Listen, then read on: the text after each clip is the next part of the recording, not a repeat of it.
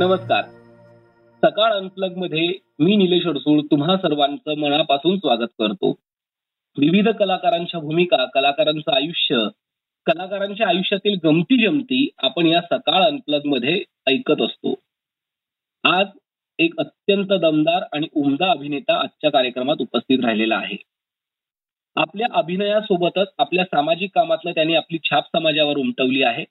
आणि शिवाय राजकीय भूमिकांबाबतही तो अत्यंत परखड असतो. असा यंग अँड डाशिंग आरोह वेलणकर आजच्या आपल्या कार्यक्रमात उपस्थित आहे. मी आरोहचं मनापासून स्वागत करतो. आरोह सकाळ अनप्लगमध्ये सहभागी झाल्याबद्दल तुझं खूप खूप स्वागत. Thank you Nilesh thank you so much मला बोलवल्याबद्दल तुमचे खूप खूप धन्यवाद आणि मला खूप आनंद आहे की सकाळ अनप्लग्ड वरती माझी मुलाखत येते आणि मी खूप एक्सायटेड आहे. तुमच्या सगळ्या प्रश्नांची उत्तरं द्यायला? खरं आहे कारण की आम्ही तितकंच उत्सुक आहोत कारण की एक आगळा वेगळा सिनेमा तुझा नुकताच प्रदर्शित झालेला आहे तो म्हणजे फनरल. एक वेगळं नाव वेगळा विषय आणि एक जॉनरच त्याचा वेगळा आहे खूप कौतुक होत आहे म्हणजे प्रत्येक जण सांगताय की तुम्ही फनरल एकदा तरी बघा त्याची टॅगलाईन वेगळी आहे. तर आपण सुरुवात फनरलपासून करूया की हा चित्रपट का निवडला? त्याच्या मागच्या भूमिका काय होते? आणि तुझा वैयक्तिक अनुभव कसा आहे आता चित्रपटातला? म्हणजे प्रदर्शित झाल्यानंतरचा. एक नट म्हणून माझा नेहमी प्रयत्न असतो निलेश की ना काहीतरी नवीन वेगळं आपण करावं काहीतरी चॅलेंजिंग करावं ज्याच्यातनं आपल्याला आनंद मिळेल असं काहीतरी करावं. आणि पैसा प्रसिद्धी हे बाय प्रोडक्ट असतात. ह्याच विचारांचा मी नट आहे. आणि ज्या वेळेला हे स्क्रिप्ट माझ्याकडे आलं ना त्याच वेळी मी या स्क्रिप्टच्या आणि थीमच्या प्रेमात पडलो होतो. मला असं वाटलं की अरे हे वेगळं हे काहीतरी करायला पाहिजे. आणि आमचे प्रोड्युसर डिरेक्टर रमेश दिघे विवेक दुबे माझी सगळी कास्ट अँड क्रू यांच्या सगळ्यांचं कौतुक कारण की ज्या प्रकारे आम्ही सगळ्यांनी एकत्र ती भट्टी जमवली त्या चाळीत. मला वाटतं त्याचाच फलित आहे की फनराला जितका चांगला रिसीव्ह होतोय आज नुकतीच आम्हाला ब्रिक्स फेस्टिवल जो आहे त्याच्यात आम्ही भारताचं नेतृत्व करणार आहोत. तिकडे ज्या काही मोजक्या मराठी भारतीय सिनेमे तिकडे जे सिलेक्ट झालेत त्याच्यातली एक आमची फिल्म आहे. खूप चांगलं आम्हाला आपण म्हणूया रिसीव्ह केलं जात आहे फेस्टिवल सर्किट्समध्ये कॉमन ऑडियन्सेसच्या मनामध्ये पण. आणि याचा खूप आनंद आहे मला एक ऍक्टर म्हणून पण आणि एक फिल्मचा भाग म्हणून पण. खरंय खरंय. पण नेमकं पण आपल्या जर काही श्रोत्यांनी जर हा चित्रपट बघितला नसेल तर नेमकं एक दोन ओळीत काय सांगशील की हा चित्रपट म्हणजे नेमकं काय आहे? की त्याची खासियत काय या चित्रपटाची? त्याची खासियत अशी आहे की त्याचं वेगळेपण त्या विषयाचं वेगळेपण. चाळीत राहणारी पाच मुलं आहेत आणि ते फ्युनरल मॅनेजमेंटचा व्यवसाय सुरू करतात. आणि त्याच्यानंतर काय गडबड होते काय गंमत होते त्या चाळीत कशी यु नो त्यांच्या आयुष्यात कशी उलथापालत होते हे हे दाखवणारा तो चित्रपट आहे. प्रत्येकाला ह्याच्यातनं काहीतरी मिळण्यासारखं आहे. तर दुसरी खासियत अशी की प्रत्येक माणसाला या फिल्म मधनं काही ना काहीतरी इंटरप्रिटेशन एखादा संदेश एखादी मोमेंट एखादं पात्र किंवा एखादा फील हे असं काहीतरी मिळून जातं या चित्रपटात हा आमचा अनुभव आहे. मागच्या दोन वर्षात जिकडे जिकडे आम्ही स्क्रीन केली आहे फिल्म सो याची खासियत मला वाटतं ह्याची कथा जे ह्याचं वेगळेपण आहे आणि दुसरी गोष्ट त्याचा फील इमोशनल कनेक्ट त्याकरता तुम्ही जाऊन तो बघितलाच पाहिजे सिनेमा आता तो जेव्हा टेलिव्हिजनच्या ओटीटीवर रिलीज होईल तेव्हा तुम्हाला तो लवकरच बघता येईल. खरंय खरंय. मला असं वाटतं की एक आगळा वेगळा सिनेमा आणि याच्या आधीचा म्हणजे रेगेई हा तितका तुझा एक वेगळा सिनेमा होता जो लोकांना प्रचंड आवडला लोकांनी तो डोक्यावर घेतला. थोडक्यात मला कधीतरी असं वाटतं की आर्हो वेलनकर या व्यक्तीवर या अभिनेत्यावरती चाहते खूप भरभरून प्रेम करतात. आणि केवळ तुझ्या चित्रपटच नाही तर तुझ्या मालिकेवरती पण लोकांनी भरभरून प्रेम केलं तर तो मालिका विश्वातला अनुभव कसा होता? कारण की शेवटी तिथे एक डेली कनेक्ट असतो लोकांचा तुमच्याशी लोक तुम्हाला भेटत असतात. आणि एक त्यातही एक वेगळ्या घाटणीची मालिका की एक मुलगा डॉक्टर आहे आणि आई वडील त्याचे एक वेगळ्या बॅकग्राऊंड मधून आहेत की ज्या त्यांचा काय म्हणतात एक थोडासा गुन्हेगारी विश्वाशी संबंध आहे. अशी एक वेगळी मालिका निवडली तर तो अनुभव कसा होता? एकूण मालिका विषयाविषयी कसं वाटतं तुला? चॅलेंजिंग होता. आता ऍक्च्युली फनरलच्या आधी मी म्हणेन तीन वर्ष मी टेलिव्हिजनच म्हणजे बिग बॉस आणि त्याच्यानंतरमध्ये मी कमर्शियल नाटकं गेली दोन आणि हे लाडाची लेख गझी मराठीवर आणि त्यानंतर फनरल पण टेलिव्हिजन हा खूप चॅलेंजिंग माध्यम आहे. आणि एस्पेशली एका नटाकरता असं मला वाटलं. माझा अनुभव चांगलाही होता वाईटही होता. वाईट याकरता होता कारण की ज्या गोष्टी मला अपेक्षित होत्या एक नट म्हणून त्या कुठेतरी मला नाही मिळाल्या असं मला वाटलं. बरोबर. बोध घेतला असता. पण तरी सुद्धा टेलिव्हिजन हा खूप चॅलेंजिंग मीडियम आहे. दुसरी गोष्ट पैसे उत्तम मिळतात टेलिव्हिजनमध्ये म्हणजे रोजच्या रोज जसं नोकरी असते तसाच टेलिव्हिजनचा विषय असतो. सो आर्थिक बाजू सोडली तर मला वाटतं क्रिएटिव्हली तुम्हाला नाटक आणि सिनेमा हा जास्त समृद्ध करतो.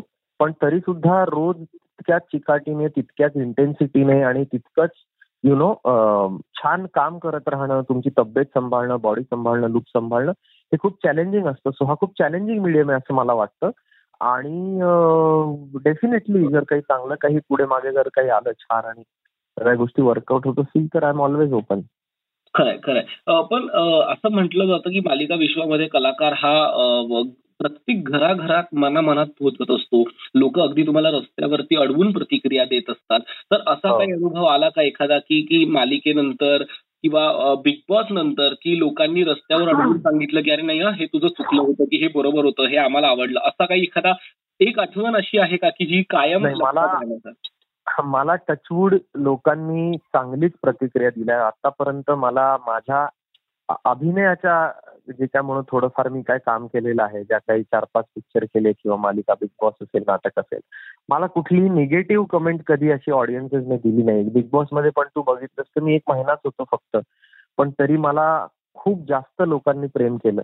लाडाची मी लेखिका असेल रेगे असेल फनरल असेल किंवा माझा कुठलाही चित्रपट असेल कामाच्या बाबतीत टीका होऊ शकते? की या फिल्ममध्ये तुझं काम नाही आवडलं या फिल्ममध्ये काम आवडलं किंवा इथे नाही आवडलं तिथे नाही आवडलं.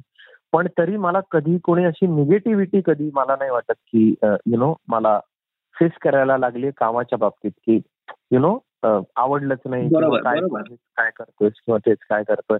ज्याचा मला आनंद आहे की महाराष्ट्रातल्या रसिकांना असं वाटतं की आरव वेलणकर छान काम करतो आणि त्यांना मी आवडतो. ही माझ्यासाठी खूप चांगली गोष्ट आहे आणि असे बरेच प्रसंग घडलेत. आता कालच मी मुंबईहून पुण्याला परत येत असताना हायवेवरती वगैरे पण लोक जेव्हा गाडीतनं ओळखतात आणि असं हाय करतात. गाडी साईडला घेऊन गप्पा मारतात. तुम्हाला मी इकडे बघितलंय तुम्ही खूप छान काम केलं तुमचा सिनेमा बघितला आम्हाला खूप आवडला. तर ह्या प्रतिक्रिया फार महत्त्वाच्या असतात आणि ह्या वेळोवेळी प्रत्येक नटाला किंवा कलाकाराला मिळत असतात. आणि हेच सगळ्यात मोठं प्रोत्साहन असतं त्याच्याकरता. जे मलाही मिळतं आणि खूप आवडतं मला ते.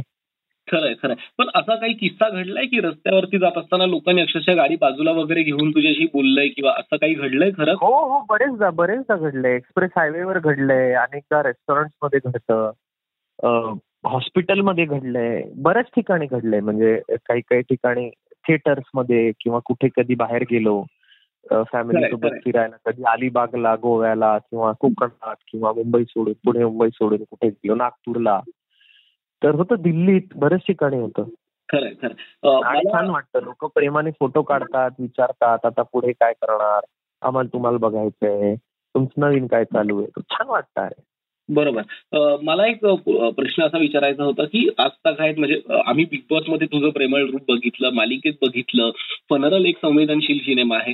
पण मला असं म्हणायचंय की एखादी जर एकदम अशी तगडी खलनायकाची भूमिका जर आली तर तुला करायला आवडेल का? किंवा तुला खलनायकी पात्र आवडतं का स्वतःला? शंभर टक्के आवडेल. मला खलनायकाची पात्र मला कुठलंही पात्र जर ते चांगलं असेल ना आणि त्याला त्याच्या भोवती जर सिनेमाचा विषय आपण म्हणूया की ते जर त्या कथानकाचं मी म्हणेन इन वे प्रोटॅगनिस्ट किंवा अँटॅगनिस्ट असेल तर का नाही करायला आवडणार? शंभर टक्के आवडेल. आणि मला असं खरंच वाटतं की आता ही एक जागा रिकामी आहे बरं का सिनेसृष्टीमध्ये की एक तगडा खलनायक म्हणजे. सगळ्यांना हिरो व्हायचंय पण मला नाही वाटत की कोणाला असं खलनायक व्हायचं. सो अशी चांगली जर खूप महत्वाची प्रमुख भूमिका अ, असलेली एखादी फिल्म नाटक किंवा काही जर माझ्या वाट्याला आलं ना ज्याच्यामध्ये मला खरंच वाटतंय की हा हे खूप चांगलं आहे. छान आहे करायला पाहिजे. तर डेफिनेटली मला आवडेल करायला. काहीच हरकत नाही खरंय खरंय खरंय. आता मालिका आणि याच्या विषयी आपण बोलतोय. पण मालिका चित्रपटाविषयी बोलतोय. पण मला असं वाटतं की नाटक हा एक आपल्या रंगभूमीचा किंवा या मनोरंजन विश्वाचा आत्मा आहे असं आपण म्हणतो. तर ती प्रत्येक कलाकाराची आई आहे नाटक म्हणजे असं मला. वाटतं. खरंय. आणि आम्ही तुझ्या नाटकांविषयी ऐकून आहोत तुझ्या कामाविषयी ऐकून आहोत. तर मला थोडंसं जाणून घ्यायला आवडेल की आता नाटकाच्या संदर्भात तुझ्या काय घडामोडी सुरू आहे? म्हणजे तू पुण्यात असतोस तर तिथे काही मुवमेंट सुरू आहे का नाटकाच्या संदर्भात? किंवा नवीन काही? सावरकरांवरचा एक सावरकरांवरचा खूप मोठा स्टेज शो आहे ज्याच्यावर काम माझं मागची दोन अडीच वर्ष कोविडमुळे थोडंसं ते पेंटिंग आहे तो मी करेल आता. जो मी डिरेक्ट करणार आहे. आणि डेफिनेटली जर मला काही एखादी चांगली अपॉर्च्युनिटी आली नाटकाच्या ह्याच्यात किंवा एखादं चांगलं स्क्रिप्ट आलं ना तर मला अगदीच कारण नाटक हे कुठल्याही कलाकाराचं माझं तर पहिलं प्रेम नाटकच आहे. त्यामुळे मी नेहमीच नाटकात काम करायला उत्सुक असतो. पण आता डिरेक्शनच्या साईडने स्टेजवरती माझ्या घडामोडी सुरू आहेत. आणि बघूया जर काही छान आलं मला वाटलं काही तर करायलाही हरकत नाही. मला पुढे जाऊन कधीतरी प्रोड्यूस करायला पण आवडेल एखादं नाटक. खरंय खरंय खरंय. खरं आता एक सगळ्यात महत्वाची भूमिका म्हणजे ज्या कलाकारांनी म्हणजे हल्ली आपण बघतो की कलाकार आपापली भूमिका मांडत असतात आणि तिने मांड त्यांनी ती मांडायलाच हवी. पण त्याच्यामध्ये एक मुद्दा असा येतो की आपण आपली भूमिका मांडतो खरं पण त्याच्यावरती इतरांची मतं इतकी पडलेली असतात किंवा ते आपल्या मतावरून इतकं ट्रोलिंग केलं जातं ते काही आपल्याला नवीन नाहीये. पण खरंच या ट्रोलिंगचा आपल्याला कितपत त्रास होतो किंवा ते कलाकारांनी कशा पद्धतीने अशी ट्रोलिंग हँडल करावी असं तुला वाटतं?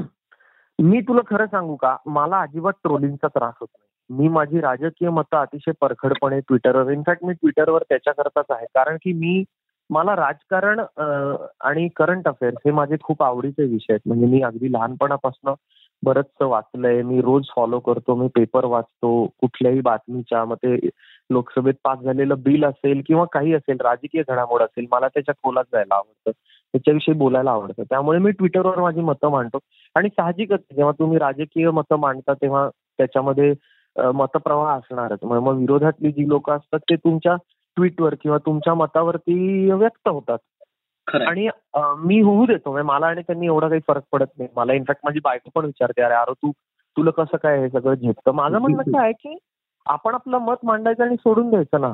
पुढे हा अगदीच कधी कधी काय होतं की लोक खूपच खालच्या पातळीवर जाऊन अगदी आई बहिणींवरती जाऊन वगैरे कमेंट करतात तेव्हा मग मी त्यांना जोडतो. एक दोन लोकांवर मी पोलीस केसेस पण केलेले. पण त्याच्या व्यतिरिक्त मला वाटतं प्रत्येकाला आपापलं मत मांडायचा अधिकार आहे. मग तो कोणीही असेल फक्त ते जबाबदारीने मांडलं पाहिजे जे मी मला असं वाटतं की माझ्या परीने मी करतो. मी कधीही कोणाला शिव्या देत नाही ना मी कोणाला वैयक्तिक दृष्ट्या असं खूप खालच्या पातळीवर किंवा नीचपणाने काही बोलतो. तेवढं तुम्ही करत असाल तर मला वाटतं प्रत्येकाला अधिकार आहे. आणि माझी राजकीय मतं मला वाटतं ही माझी आहेत सर्वस्वी ज्याच्या माझ्या करिअरशी किंवा माझ्या पर्सनल आयुष्याशी काही संबंध हा माझा पर्सनल विषय आहे. आणि तसाच प्रत्येकाचा तो पर्सनल विषय तरी तो मांडत राहायला पाहिजे. मी मांडतो आणि त्याच्यावर जे ट्रोलिंग होतं. मला वाटतं हँडल न करण्याचं सगळ्यात हे एकतर बिझी राहणं. म्हणजे तुम्हाला काही ते विचार येतच नाहीत म्हणजे आपल्या काय होतंय काय नाही वगैरे. आणि दुसरी गोष्ट you should have that conviction म्हणजे स्वतःवर विश्वास असला पाहिजे. उगाच कोणीतरी सांगते म्हणून तुम्ही तुमची मतं मांडताय असं नको. लक्षात आलं का? म्हणजे आजकाल तर काय झालंय ना लोक पैसे घेऊन ट्विट करतात पैसे घेऊन पोस्ट टाकतात. बरोबर. तसं नसलं पाहिजे. मला वाटतं त्यांनी मग तुम्हाला कदाचित अफेक्ट करतील गोष्टी. समजा तुम्ही काही ठरवून किंवा कोणाच्या तरी सांगण्यावरून उगाच तुमचा विश्वास नसताना किंवा तुम्हाला पटत नसताना काहीतरी केलं आणि त्याच्यावर ट्रोल झालं तर कदाचित मलाही कधीतरी फरक पडेल. पण मी तसं करत नाही. त्यामुळे मला एवढं फरक पडत नाही आणि मला माहिती की माझे विचार काय आहेत ते का आहेत आणि त्याची गरज काय आहे. त्यामुळे मला मी माझ्या विचारांच्या पाठी ठाम उभा असतो त्यामुळे ट्रोलरना मी आणि कोणाला ब्लॉक वगैरे पण करत नाही हे पण मी करतो. मला वाटतं त्या ट्रोलर्सना पण बिचाऱ्यांचा अधिकार आहे ट्रोल करायचा. मला करू देत त्यांना. ऍज लॉंग एज ते पण एक लाईन असते ती क्रॉस करत नाही मांडू देत त्यांना. जे काय बोलायचे ते बोलू आपल्याला फरक पडत खरं म्हणजे मला असं वाटतं की अशा पद्धतीचं सामंजस्य असणंही खूप महत्वाचं आहे. पण आता आपण राजकीय विश्वावरती बोलतोय म्हणून आता पुढे आपण त्याच्यावरतीच एक प्रश्न घेऊया की सध्या ज्या राजकीय घडामोडी घडत आहेत ते म्हणजे खूप ठिकाणाहून म्हणजे एकूणच आता सध्या महाराष्ट्राचं राजकारण इतकं गलबलून की लोक त्याच्यावरती टीका करतायत बरीच लोक खंत करतायत की आपल्या महाराष्ट्रात काय सुरू आहे. तर नेमकी या महाराष्ट्राच्या राजकारणावरची आजच्या सध्याच्या पॉलिटिक्सवरची तुझी भूमिका काय काय आहे? की काय वाटतंय तुला आजूबाजूचं चित्र बघून? मला विचारशील तर मला खरं सांगायचं तर मतदारांसाठी वाईट वाटतंय. कारण आपल्याकडे राजकारण्यांना काय झालंय ना असं वाटतं की बाबा आपण निवडून आलो की त्याच्यानंतर आपण काही करू शकतो. बरोबर. महाराष्ट्रामध्ये मागच्या अडीच वर्षामध्ये स्टेबल गव्हर्नमेंट नाही म्हणजे दाखवायला म्हणायला आहे सरकार आहे.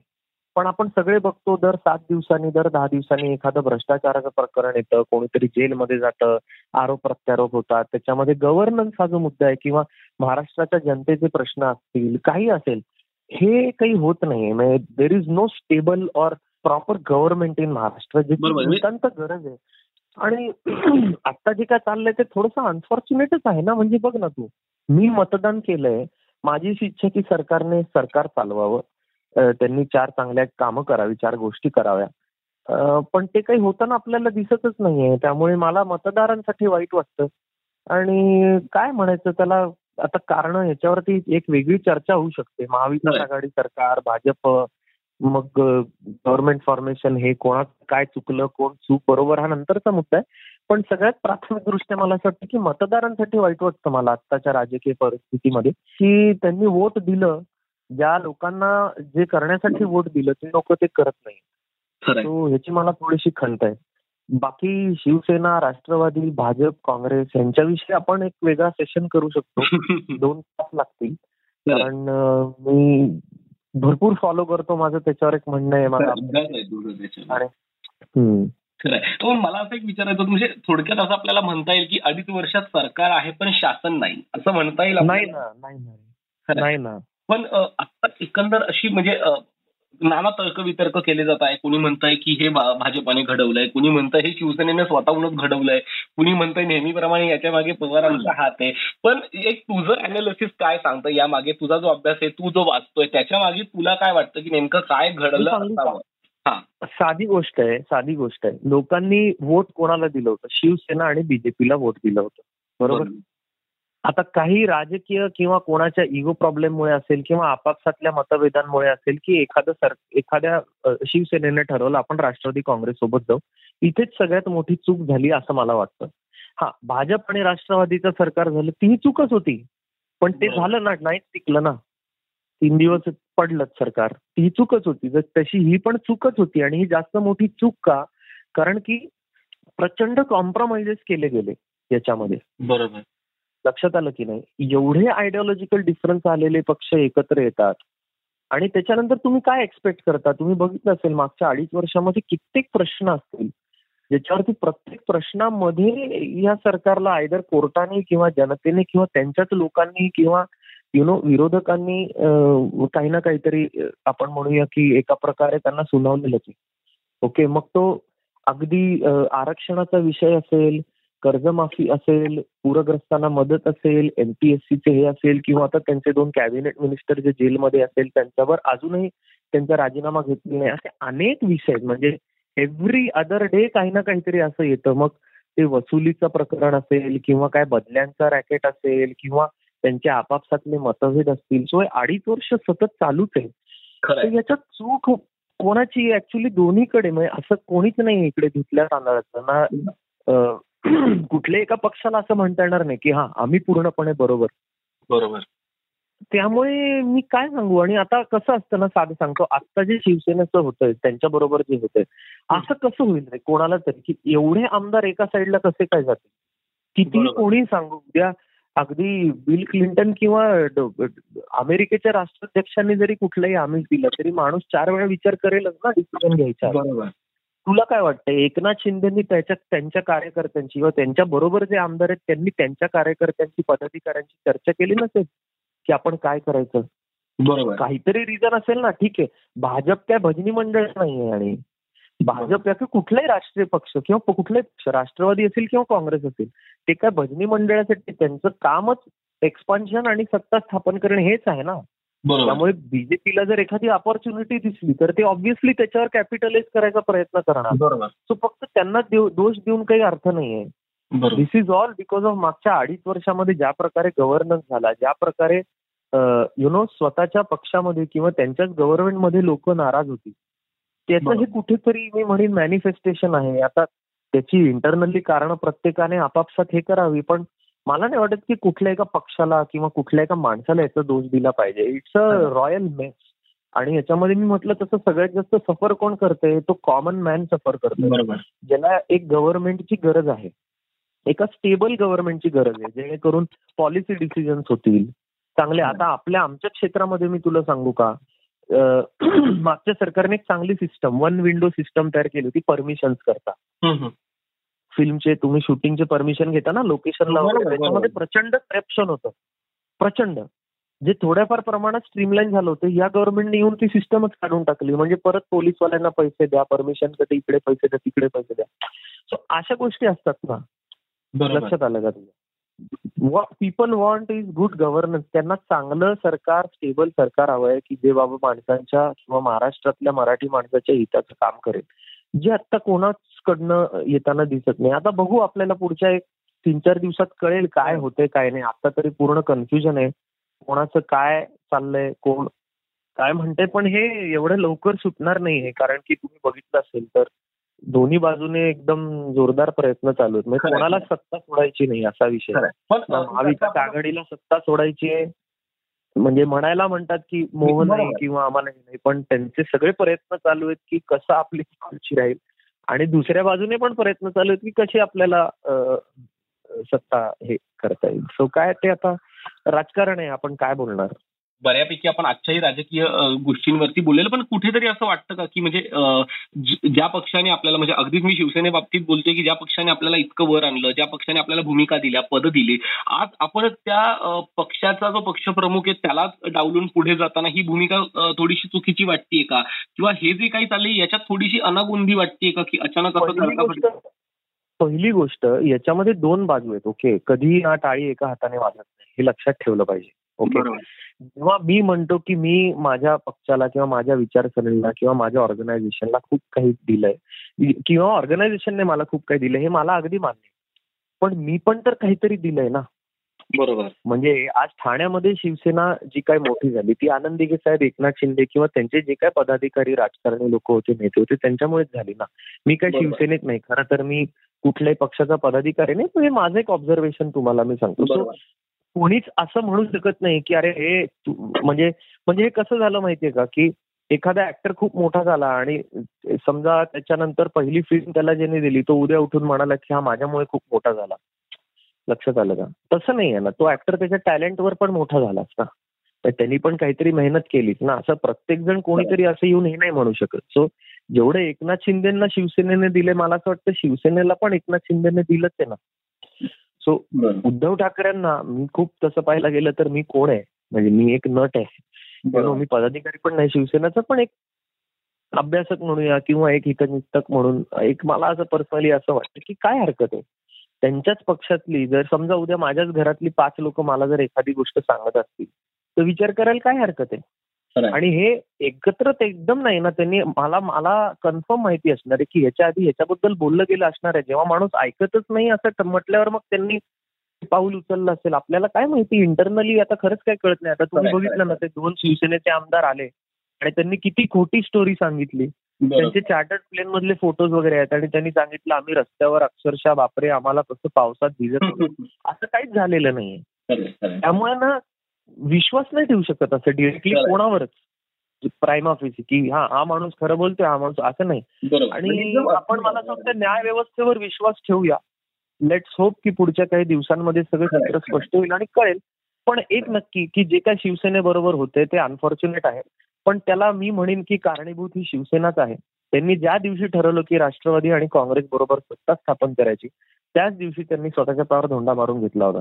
कारण कसं होतं निलेश उद्धव ठाकरे शरद पवार यांचे संबंध चांगले असतील.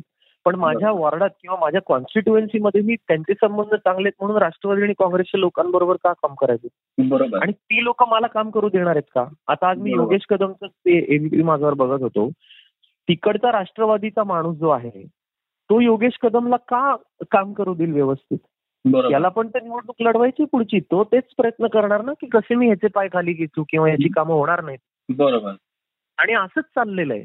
आणि ह्याच कारणासाठी म्हणून त्यांनी हा निर्णय घेतला असं माझं पर्सनल ओपिनियन आहे.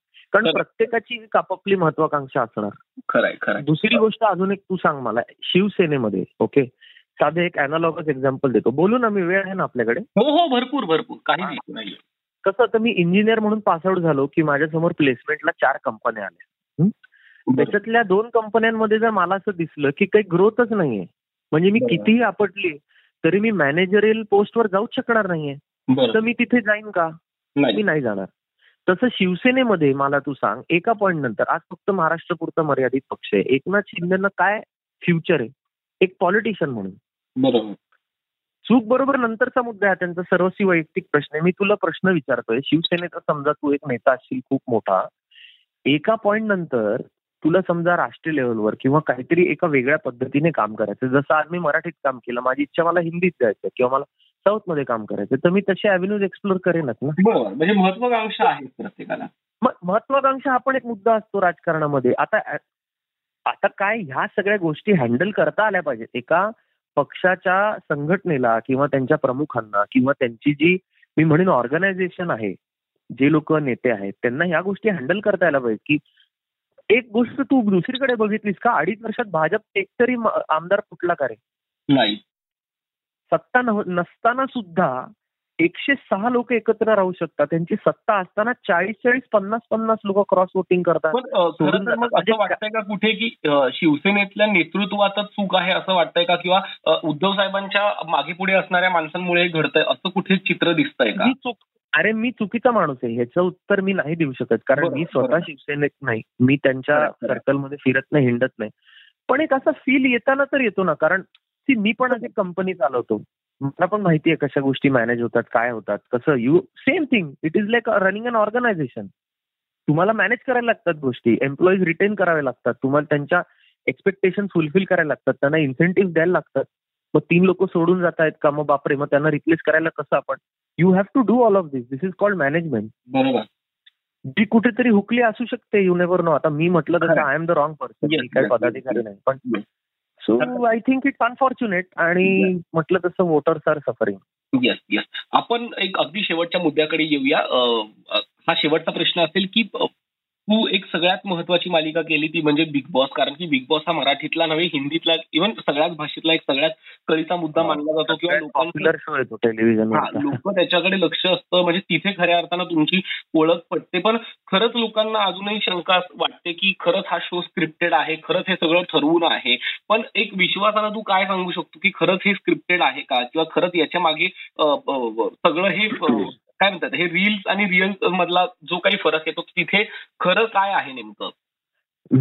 बिग बॉस हे शंभर टक्के खरं आहे. मी तिथे जाऊन आलोय. आणि हा पहिला प्रश्न असतो ज्यांना मी भेटतो अरे ते खरं असतं का? तर मी सांगतो तुम्हाला फ्रॉम द हॉर्सेस माउथ सांगतोय. अजिबात स्क्रिप्टेड नसतं जे तुम्हाला दिसतं ते सगळं खरं असतं. तिथे कोणीही तुम्हाला काहीही फीडिंग करायला येत नाही भेटायला येत नाही स्क्रिप्ट नाही काही नाही. तुम्ही तुमचे असता.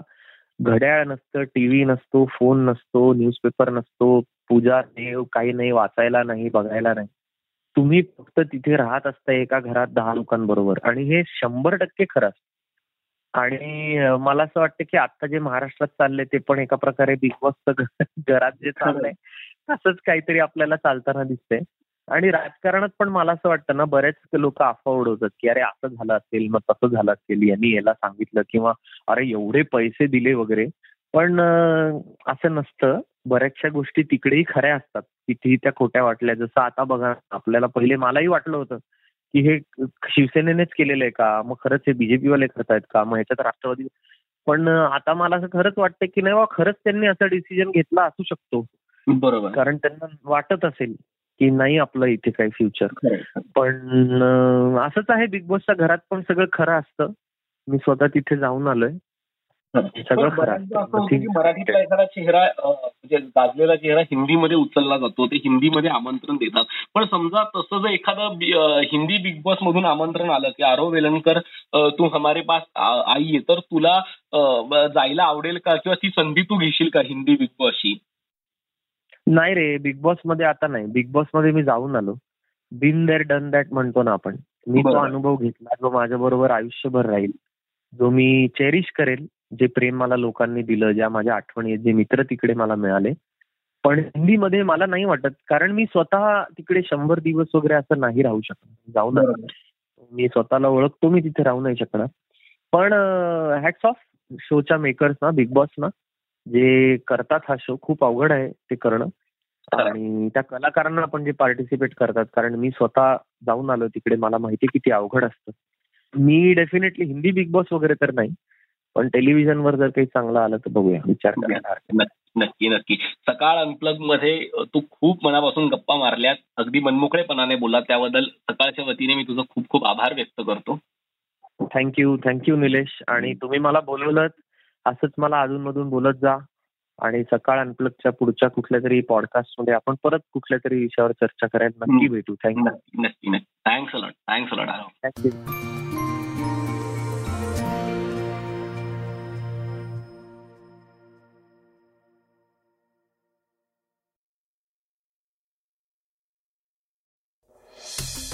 वाचा बघा आणि आता ऐका आणखी बातम्या.